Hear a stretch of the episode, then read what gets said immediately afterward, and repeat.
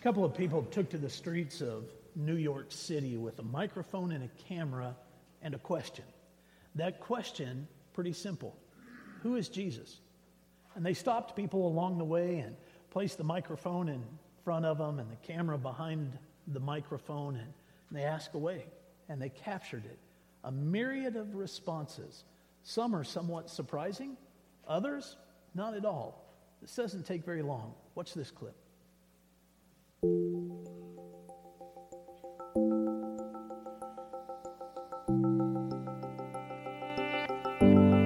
Historical figure?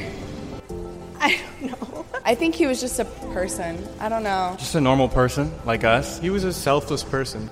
I have no clue. He was a man. I think he was marketing genius because he got people to believe him. I don't. I don't think he's the son of God. I don't believe that at all. If David Copperfield was in the day of Jesus, he would be Jesus.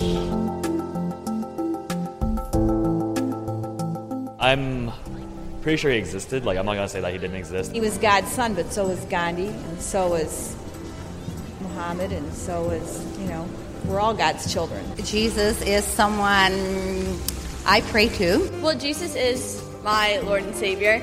Um, and he, to me, is the like symbol of just ultimate forgiveness and ultimate love. He's sort of that like constant figure in my life. Jesus is also Isa in Arabic, and he was a messenger as well. He was just extremely enlightened, like religiously and morally. Was somebody that um, just tried to um, impart wisdom on others and um, make the world a better place. I think he saw something that a lot of people didn't see and still don't see in others. And I, I think that's just a lot of love and, and hope. Jesus sort of seemed like an ominous uh, figure. You know, he just, he, he was God, and it was hard to relate to him. But I think as I've grown in my faith a lot, I've really started to see Jesus as my closest friend.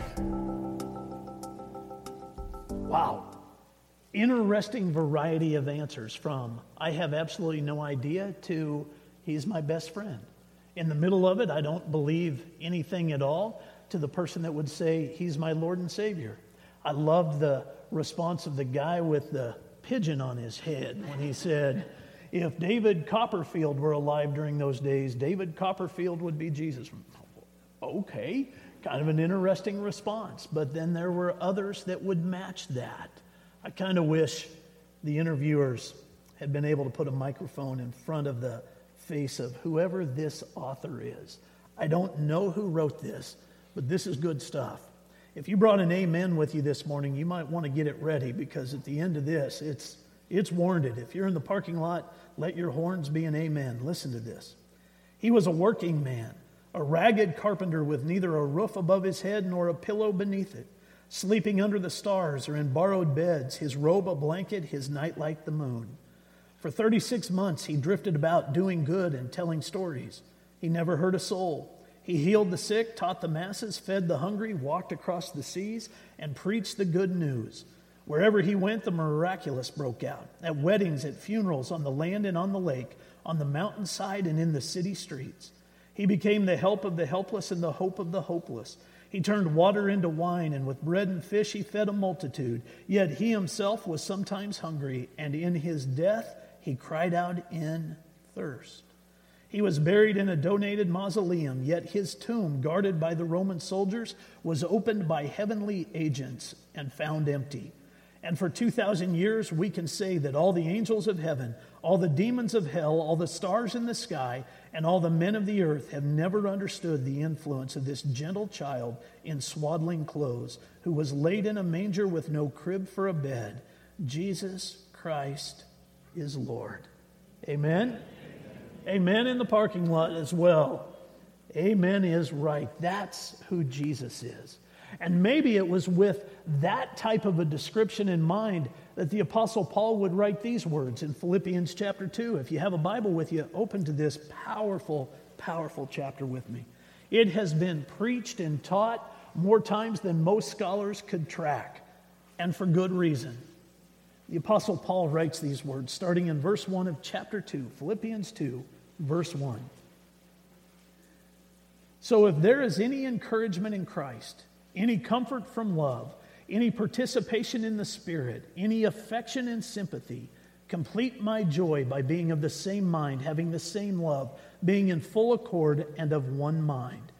Do nothing from selfish ambition or conceit, but in humility count others more significant than yourselves. Let each of you look not only to his own interest, but also to the interest of others. Have this mind among yourselves, which is yours in Christ Jesus, who, though he was in the form of God, did not count equality with God a thing to be grasped but emptied himself by taking the form of a servant, being born in the likeness of men, and being found in human form. He humbled himself by becoming obedient to the point of death, even death on a cross.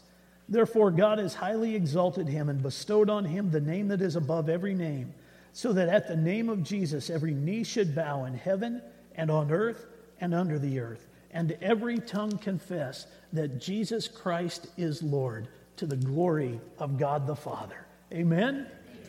Boy, that is good teaching. It really is. And that's a wonderful way of answering the question, Who is Jesus? Especially the last part of that passage answers it so beautifully and powerfully that it leaves no question in anyone's mind. That's who Jesus Christ is. Now, part of what makes that passage so impressive is where Paul was at when he wrote it. You might remember from a couple weeks ago, we said that Paul was in prison when he wrote this letter to the church in Philippi. These special people in his life and in his heart needed some encouragement, and so he wrote to them. He wanted them to know what a joy they were to him. This letter is different, but still, he is locked up in prison. There are people that are preaching using his name and the message that he would preach for their own selfish ambition. And in the process, they're doing him great harm. They are hurting the message of his life, they are hurting the message of the gospel. But Paul says to the people that he's writing to, it's all right. It is all right. The gospel is still being preached, even though they are doing this in such a way that it is an insult to my life's work and to the message that has risen out of everything that I have experienced with Jesus. It is all right. He's telling them that as his perspective has changed about these other folks, and he's doing it in such a way as to change theirs, the church in Philippi. Helping them understand and helping us understand that because of Jesus, we can see difficult situations and circumstances in a different light. We can look at them in a different way if we will simply allow our perspective to be changed. Part of what helps Paul write this to the church in Philippi are the words that he wrote right at the end of chapter 1. Maybe you remember them from last week. If not, let's just jump back into them real quick. Verse 27. Only let your manner of life be worthy of the gospel of Christ, so that whether I come and see you or am absent, I may hear of you that you are standing firm in one spirit, with one mind, striving side by side for the faith of the gospel, and not frightened in anything by your opponents this is a clear sign to them of their destruction, but of your salvation, and that from God. For it has been granted to you that for the sake of Christ you should not only believe in him, but also suffer for his sake, engaged in the same conflict that you saw that I had, and now hear that I still have. One of the things that Paul is teaching in chapter 1 as well as chapter 2 so when we enter a relationship with Jesus Christ, something happens. We not only receive salvation, but we enter into a partnership. A partnership.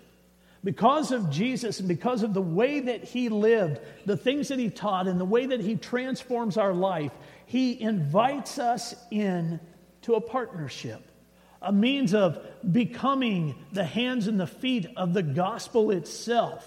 He invites us to become the tools that He would use. He invites us to become His voice at different times. God invites us into a partnership. Now, that is easy for us to wrap our minds around. It really is. Partnership makes sense to us in the world that we live in. But the Bible would use a different term for that partnership, a spiritual term, one that is somewhat heady doctrinally and theologically, just to wrap our mind around this term is pretty difficult. But what God really invites us into is a priesthood. It's called the priesthood of all believers. That's God's invitation. Now, you might say, hold it, preacher, that doesn't make any sense to me. priesthood of all believers, God invites us into that. That's an Old Testament thing. And I thought this was a New Testament preaching church. And we are a New Testament preaching church without any doubt. We preach the grace of Jesus Christ and the mercy that the Lord has poured out on us through his Son. But the priesthood of all believers is a New Testament term. Now, it has some Old Testament teaching that's attached to it, but it's a New Testament term. Let me show it to you this morning. Join me in the book of 1 Peter. Peter's first letter. Now, if you're having trouble finding 1 Peter, it's, well, right before 2 Peter. 1 Peter chapter 2. Verse 1. Listen to what he writes. So put away all malice and all deceit and hypocrisy and envy and all slander. Like newborn infants, long for the pure spiritual milk, that by it you may grow up into salvation, if indeed you have tasted that the Lord is good. Isn't that a great invitation into this chapter? It really is. If you've tasted that the Lord is good, oh, here we go. As you come to him, a living stone, rejected by men, but in the sight of God, chosen and precious, you yourselves, like living stones, are being built up as a spiritual house. Are you ready for this? To be a holy priesthood to offer spiritual sacrifices acceptable to God through Jesus Christ. For it stands in Scripture Behold, I am laying in Zion a stone, a cornerstone, chosen and precious, and whoever believes in him will not be put to shame. So the honor is for you who believe, but for those who do not believe, the stone that the builders rejected has become the cornerstone and a stone of stumbling, a rock of offense. They stumble because they disobey the word as they were destined to do. But you are a chosen race, a royal priesthood. There it is again. A holy nation, a people for his own possession, that you may proclaim the excellencies of him who called you out of darkness into his marvelous light. Once you were not a people, but now you are God's people. Once you had not received mercy, but now you have received mercy. Beloved, I urge you as sojourners and exiles to abstain from the passions of the flesh, which wage war against your soul.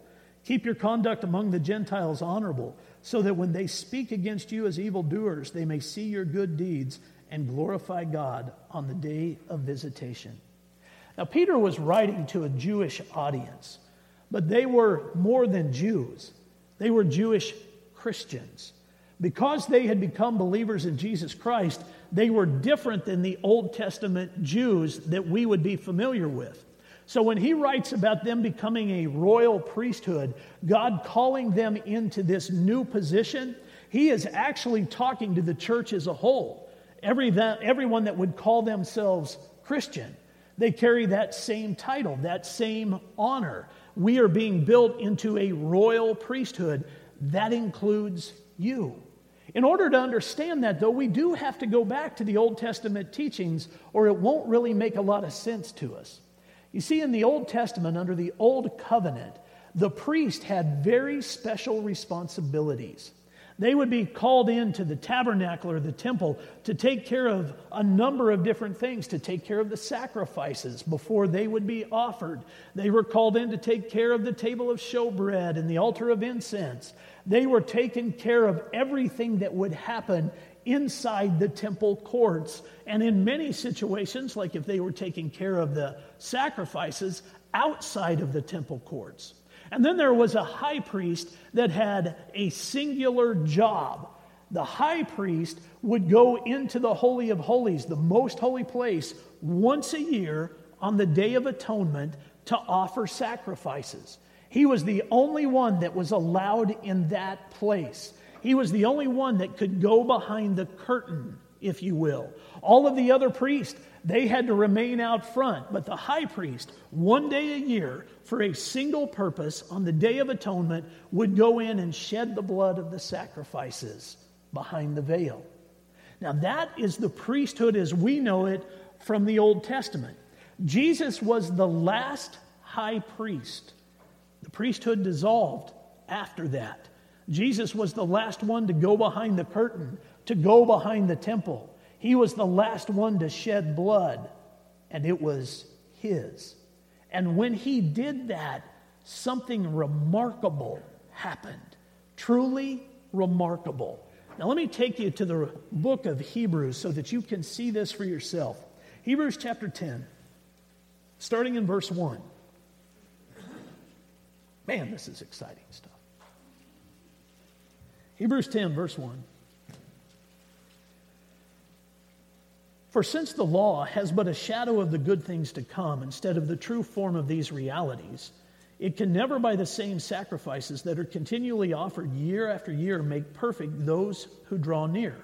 Otherwise, would they not have ceased to be offered, since the worshippers, having once been cleansed, would no longer have any consciousness of sins?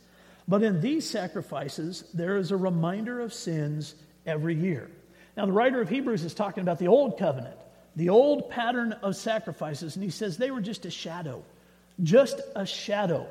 And then Jesus came, and the shadow cleared up, and we were able to see very clearly a relationship with God. But in order to do that, something had to happen. Verse 4 For it is impossible for the blood of bulls and goats to take away sins. Consequently, when Christ came into the world, he said, Sacrifices and offerings you have not desired but a body have you prepared for me. In burnt offerings and sin offerings you have taken no pleasure. Then I said, Behold, I have come to you to do your will, O God, as it is written of me in the scroll of the book. When he said above, You have neither desired nor taken pleasure in sacrifices and offerings and burnt offerings and sin offerings, these are offered according to the law. Then he added, Behold, I have come to do your will. He does away with the first in order to establish the second. And by that will, we have been sanctified through the offering of the body of Jesus Christ once for all. Something powerful had to happen. Verse 11. And every priest stands daily at his service, offering repeatedly the same sacrifices, which can never take away sins. But when Christ had offered for all time a single sacrifice for sins, he sat down at the right hand of God, waiting from that time until his enemies should be made a footstool for his feet. For by a single offering he has perfected for all time those who are being sanctified. And the Holy Spirit also bears witness to us, for after saying, This is the covenant that I will make with them, after those days, declare the Lord, I will put my laws on their hearts and write them on their minds. Then he adds, I will remember their sins and their lawless deeds no more. Where there is forgiveness of these, there is no longer any offering for sin. Because of Jesus, something powerful happened. Verse 19. Therefore, brothers, since we have confidence to enter the holy places by the blood of Jesus, there it is, by the new and living way that he opened for us through the curtain, that is, through his flesh. Oh, it's becoming clear. And since we have a great priest over the house of God, let us draw near with a true heart and full assurance of faith, with our hearts sprinkled clean from an evil conscience and our bodies washed with water. Let us hold fast the confession of our hope without wavering, for he who promised is faithful. And let us consider how to stir up one another to love and good works, not neglecting to meet together, as is the habit of some, but encouraging one another, and all the more as you see the day drawing near.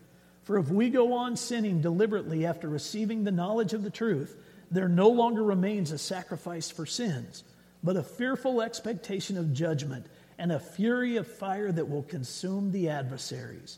Anyone who has set aside the law of Moses dies without mercy on the evidence of two or three witnesses. How much worse punishment do you think will be deserved by the one who has trampled underfoot the Son of God and has profaned the blood of the covenant by which he was sanctified and has outraged the Spirit of grace? For we know him who said, Vengeance is mine, I will repay. And again, the Lord will judge his people. It is a fearful thing to fall into the hands of the living God. But recall the former days when, after you were enlightened, you endured a hard struggle with sufferings, sometimes being publicly exposed to reproach and affliction, and sometimes being partners with those so treated. For you had compassion on those in prison, and you joyfully accepted the plundering of your property, since you knew that you yourselves had a better possession and an abiding one. Therefore, do not throw away your confidence, which has a great reward. For you have need of endurance, so that when you have done the will of God, you may receive what is promised. For yet a little while, and the coming one will come and will not delay, but my righteous one shall live by faith. And if he shrinks back, my soul has no pleasure in him. But we are not of those who shrink back and are destroyed, but of those who have faith and preserve their souls. And all of that because of what Jesus did. And it is so powerful. Did you catch it? Here it is again, verse 19.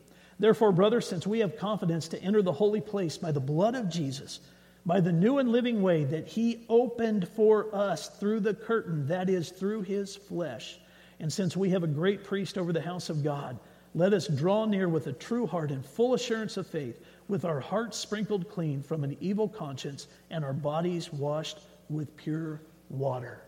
He opened a way through the curtain for us. Are you catching that? Remember, the high priest could only go behind the curtain once a year on the Day of Atonement. But now the writer of Hebrews is telling us that Jesus opened a way through that curtain into the holy place, the most holy place, into the presence of God. Jesus opened the curtain. Jesus didn't just open the curtain, Jesus tore it in two so that it could never close again. And now, through his death, burial, and resurrection, it is possible for us to come into the presence of the Lord. And that's why we are a royal priesthood. We can stand in the most holy place in the presence of God because of Jesus. You want to know when it happened? We can show you. History records it, the Bible records it. This is the exact moment that that took place. Matthew chapter 27, verse 51. And behold, the curtain of the temple was torn in two from top to bottom, and the earth shook, and the rocks were split. At the moment Jesus died, everything changed. And we could enter the presence of the Lord, the most holy place, as priests. As priests. Now, here's the thing about that for all of the priesthood in the Old Testament, there were two things that they got to experience that no one else did. The first was the privilege of the priesthood, and it is a privilege. So they received that, that they could come in and they could serve within the, the temple and the tabernacle. They could be a part of that. They had the privilege of being known as a priest. But with that, they also had a calling unto a purpose. They had a calling unto a purpose, and that purpose was to present the things of the Lord. It was to take care of the things of God. That was the purpose of the priesthood. So they had a privilege to be called priest, and they had a purpose because they were priests, and because we are known as priests, the priesthood of all believers, doctrinally and theologically, the same is true for us. You have the privilege of being called a priest, but more than that, a child of God, a redeemed child of God. And you have a purpose to handle the things of the Lord, the sacrifices now, you might say, hold it now again, preacher, because we were talking about the Old Testament priesthood, now we're talking about the New Testament priesthood. And the writer of Hebrews just said that we no longer have the blood of bulls and goats that we bring before God. So, what sacrifices are you're talking about? I'm so glad you asked, because the Bible tells us that it isn't the blood of bulls and goats today. It was the blood of Jesus that has sanctified our lives, that has allowed us to come before the Lord. But the sacrifices we offer today, according to Peter, according to Paul and according to the writer of Hebrews, come from our life and our words. They come from our life and our words. Paul would actually say in Romans chapter 12 that the sacrifices we offer today are living sacrifices. Listen to this Romans chapter 12, just two verses, verses 1 and 2. I appeal to you, therefore, brothers, by the mercies of God to present your bodies as a living sacrifice, holy and acceptable to God, which is your spiritual worship. Do not be conformed to this world, but be transformed by the renewal of your mind, that by testing you may discern what is the will of God, what is good and acceptable and perfect. Living sacrifices, your life and your words, living sacrifices. When those are offered to the Lord, God does something miraculous with them. The same way he did miraculous things with the Old Testament sacrifices, he does miraculous things today with the sacrifices that come as a result of the priesthood of all believers, the things that we bring before God. And from time to time, the Apostle Paul would teach the church in Philippi That means we have to change our perspective. We have to see things differently in order to carry out the privilege and the calling of the priesthood. We have to do things differently. Not always easy to do. One of the things that has to change for us is the way that we consider other people, the way that we look at other people. Remember, we were saying as we got started that Paul was in prison and people were persecuting him and they were distorting the message of his life and the message of the gospel. And Paul was telling the church in Philippi, it's, it's all right. It's okay.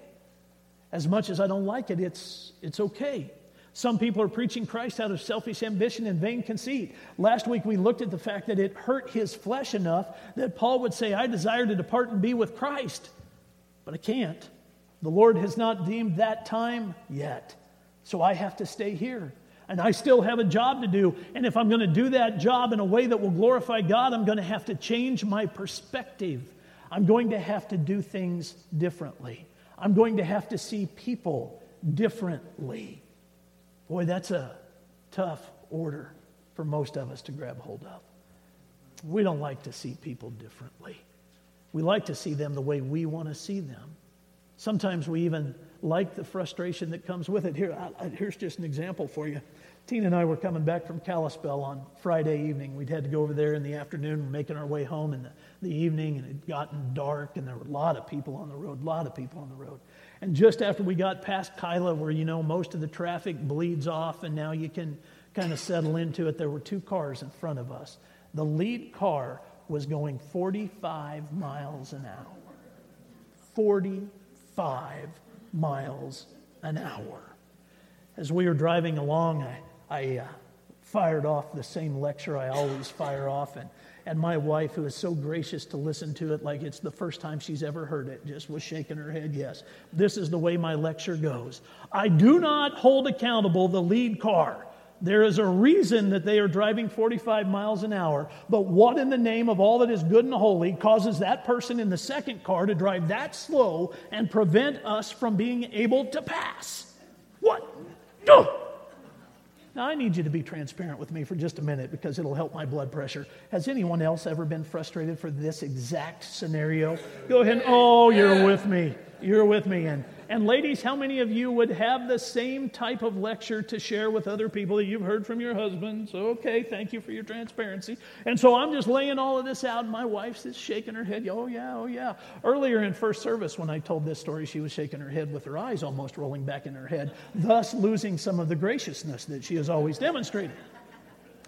We get frustrated with other people for even silly reasons because they cause us our own frustrations without any consideration for them. And that's part of the power of Philippians chapter 2, because Paul teaches us how to change that. Let me show you. If you have your Bibles with you, I know we've gone through a lot of scripture. Go back to Philippians chapter 2 and set up camp there. I want to show you just a few words. We've already dealt with one of them, the word partnership and what that looks like is it moves from just practical partnership into spiritual priesthood. So I want us to spend the rest of our time on two other words, and it won't take as long. The first one is found in verse 4. Let each of you look not only to his own interest, but also to the interests of others. Two different times, the same word is used in that one verse the word interest. Here it is up on the screen. Interests. Now, this word is crazy intriguing because it does not exist in the original language. The word interest is not there. You might notice in your footnotes that there's nothing that calls it out. And there shouldn't be, because even though it doesn't exist, by implication, it does. This word is known as a filler. Now, if you're a highlighter, an underliner, note taker, you may want to underline or highlight that verse and in the margin of your Bible, write the word filler. I have told you before, and just a few weeks ago, I reiterated this. I am not an expert in the original languages, not even a student of them. My mind doesn't work that way, so I have to rely on those that are to help me with things like this. And that's exactly what happened with this word. I got intrigued by it and then started chasing all kinds of different rabbits so that I was looking at resources online and then talking to people that I know that are experts in this realm and found out that all of them back one another up. This word is a filler, it does not actually exist. Yet, by implication, it belongs. So, this is not a time that interpreters did something with the Word of God that they should not have done. They did exactly what they should have. When you are translating, there are certain words in Hebrew, Greek, or Aramaic that translate into other languages, like in our case, into English. There are other words that do not translate easily, so they have to do a thing called transliteration, which means they're using an English word to capture that idea. And then every great once in a while, and it does not happen often, there is a situation like this where the idea that is written in Greek cannot be captured through translation or transliteration, and it requires a filler because it is an encompassing word of multiple ideas. Shake your head yes if that makes sense to you. All right. So it is an encompassing word that captures multiple ideas. If you were actually reading this in the original language, verse 4 could read like this Let each of you look not only to his own, but also to others. It could read just like that, without any problem. But by putting the word interests in there as a filler, it gives you all kinds of different options and applications, like this. Take a look. Let each of you look not only to your own financial affairs, or your own property, or your own family, or your own health, or your own reputation, or your own education, or your own success, or your own happiness, but look to the financial affairs and property and family and health and reputation and education and success and happiness of others. See how the filler works? You could take each one of those and plug it in and explore that solely on its own. By using a filler in this situation, you open up an avenue to explore all of these different things. And at the end of it, what you really have is the author saying, You need to think about what's going on in the other person's life. So let's go back into my illustration. Maybe I needed to be thinking, they could be scared. That's why they're driving so slow. Maybe they don't like to pass. Maybe they're not feeling very good. Maybe they don't see so good at night anymore. So it's easier to stay behind the lead car as close as they are. Maybe there's a reason that this is happening. Rather than me just getting frustrated and thinking, hmm, if I get right on their tail and turn my brights on, they'll get out of the way. Or maybe if I surge up there and then come back here, maybe they'll know to pull over. Maybe if I honk, they'll get out of the way. Rather than doing that, there's an opportunity to say, I need to think about what's happening in their life. I need to pay attention to them. Rather than just thinking that this frustrates me because my plan was to get home faster, I need to think about what's happening in their world. We have to look at their interest. What's happening there? The priesthood, the priesthood of all believers teaches that. I've got to look at other people. I got to look at other people. And there's ways to do that as well that help us pull this off. When we start looking at the interest side of it, what we're really doing is paying attention to ourselves.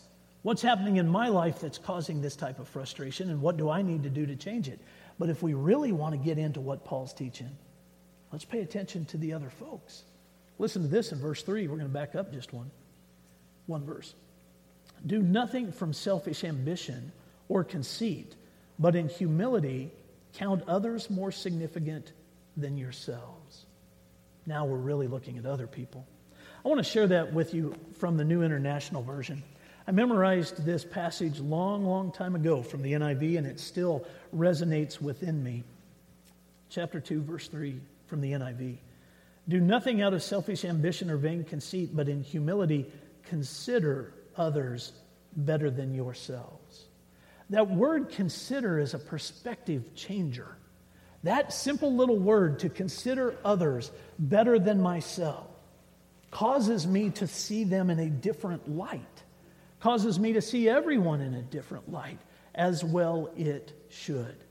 The whole meaning behind this one verse in Philippians chapter 2 is that we have to recognize that the needs in other people's lives trump our desires. Now, let me illustrate that for you. I want you to imagine that you have a, a trip planned next Saturday to go hunting with one of your favorite hunting buddies. You're going to go to your favorite spot. It's been productive for the two of you many times in the past. It's really the only day that you're going to get to hunt through this entire season. You have responsibilities at work that have come to bear, and, and they're going to keep you out of the field. Sunday, you want to be in church, and Sunday afternoon, you have family obligations. And so, Saturday, next Saturday, is the only day that you have to go, and you spend all week long looking forward to it. I mean, looking forward to it. So you guys get up early and, and you pick up your hunting partner and your pickup and you head out of town and, and get to where you have to leave the pavement and it's already snowing and you are headed off knowing that it's going to be a great day. Six miles off pavement, you come across another pickup. This one is broken down on the side of the road. And they have their hood up. They're standing outside looking at the, the engine and you could tell just as you approach them in the headlights that they are in a bad way. So as you roll up there, you put your window down and you ask them what's going on, and they tell you that they broke down several hours ago. There's no hope of getting this thing started. They don't know what they're going to do. And of course, we're six miles from pavement and a long ways from town. Don't know if we're going to see anybody else. You have an, uh, an opportunity right in this moment to make a decision. You can tell them something along these lines because, boy, you've been looking forward to going hunting. Well, we're going to head on up the road and we're going to go hunting, and if you're still here when we come back this evening, we'll pick you up. That's option number one. Option number two, you could say, Boy, that's too bad. I'll bet you guys were planning a great day. Feel bad for you. We'll pray for you. And off you go. Seems rather spiritual. Or you can consider them better than yourself and allow their needs to trump your desires. And you can say to them, Hop in, we'll flip you around, get you back into town, or you can put a strap on the front of the pickup and you can pull them back into town.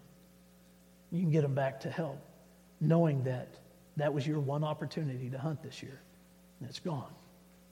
But That's all right.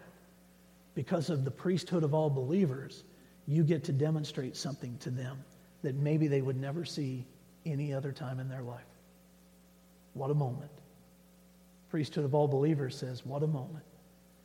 I get to be Jesus right here, right now. What a moment. That's what Paul was teaching. It's okay. It's okay. Because of what Jesus has done for me, it's okay. And sometimes that's exactly what we have to do. When we take a look at ourselves and we know that that's not what comes natural to us, and we take a look at other people and we think to ourselves, I, I love them, but I really right now don't like them very much, and so I don't want to have to upend my plans and help them. If that isn't enough for us, then maybe what we have to do is consider Jesus. You considered yourself, you considered others, now consider Jesus. And Paul helps us do that. Philippians 2. Let me share it with you again starting in verse 5. Have this mind among yourselves, which is yours in Christ Jesus, who, though he was born in the form of God, did not count equality with God a thing to be grasped, but emptied himself by taking the form of a servant, being born in the likeness of men. And being found in human form, he humbled himself by becoming obedient to the point of death, even death on a cross. Therefore, God has highly exalted him and bestowed on him the name that is above every name, so that at the name of Jesus every knee should bow in heaven and on earth and under the earth, and every tongue confess that Jesus Christ is Lord to the glory of God the Father. Look at what Jesus did. He considered us enough that he gave up heaven, came to the earth, and died for our sins. So sometimes we need the mind of Christ. And you might say, There's my loophole. You don't even want to say, There's my loophole preacher, because you would be terrified that I would say, Maybe it's not. So you would say, There's my loophole, because I can't have the mind of Christ. Paul just said we need to have the mind of Christ. Well, that's Jesus' mind. I can't have the mind of Christ. And you might be justified in your belief if you hadn't read the Bible. But if you have, particularly the book of 1 Corinthians, you know that you're wrong. This is 1 Corinthians chapter 2, verse 14. The natural person does not accept the things of the Spirit of God, for they're folly to him, and he is not able to understand them because they are spiritually discerned. The spiritual person judges all things, but is himself to be judged by no one. For who has understood the mind of the Lord so as to instruct him? Boy, if the Bible stopped right there, we would be in the, the clear. If Scripture did not go on, we would be free to say, Whew, I don't have to consider Jesus. I don't have to look at things through the mind of Christ because that's God's and God's alone. Do you remember that partnership, though, that leads to the priesthood of all believers? Well, listen to this. But we have the mind of Christ, Paul says to the church in Corinth. You can have the mind of Christ because you do have the mind of Christ because it is part of the relationship that we have with God through Jesus. You have the mind of Christ to spiritually discern what's going on in other people's lives and to be there as a priest to help them, to handle the things of the Lord, to deal with the sacrifices. The living ones often come from your life and your words. So we consider others. We have to. Time magazine ran an article a few years ago. They started out with a Chinese proverb. It's a pretty good one. Take a look. If you want happiness for an hour, take a nap. If you want happiness for a day, go fishing. If you want happiness for a year, inherit a fortune. If you want happiness for a lifetime, help somebody. It's a Chinese proverb. Sounds like it comes right out of Scripture. It's a pretty good one. Paul might even give his amen to that because he would say this, and maybe you caught it as we got into Philippians chapter 2. When you allow your perspective to be changed, taken off of yourself, and placed on other people, it unleashes joy. Paul says, Make my joy complete by being like minded, having the same love. Because of Jesus, make my joy complete. Teaching us that there is joy in sacrificing ourselves for the sake of others. And that's the kind of joy you don't find anywhere else. That's what the Chinese proverb was teaching. That same article in Time magazine goes on to say this For centuries, the greatest thinkers have suggested the same thing. Happiness is found in helping others, for it is in giving that we receive. Written by St. Francis of Assisi, no question about it, believer in Jesus Christ. The sole meaning of life is to serve humanity. Tolstoy. We make a living by what we get, we make a life by what we give. Winston Churchill. Making money is a happiness, making other people happy is a super happiness. Muhammad Yunus. Giving back is as good for you as it is for those you are helping because giving gives you purpose. When you have a purpose driven life, you're a happier person. Goldie Hawn. Do you remember?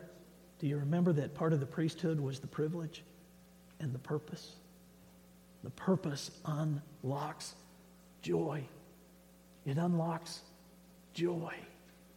In the midst of even difficult situations, living out the priesthood brings joy back.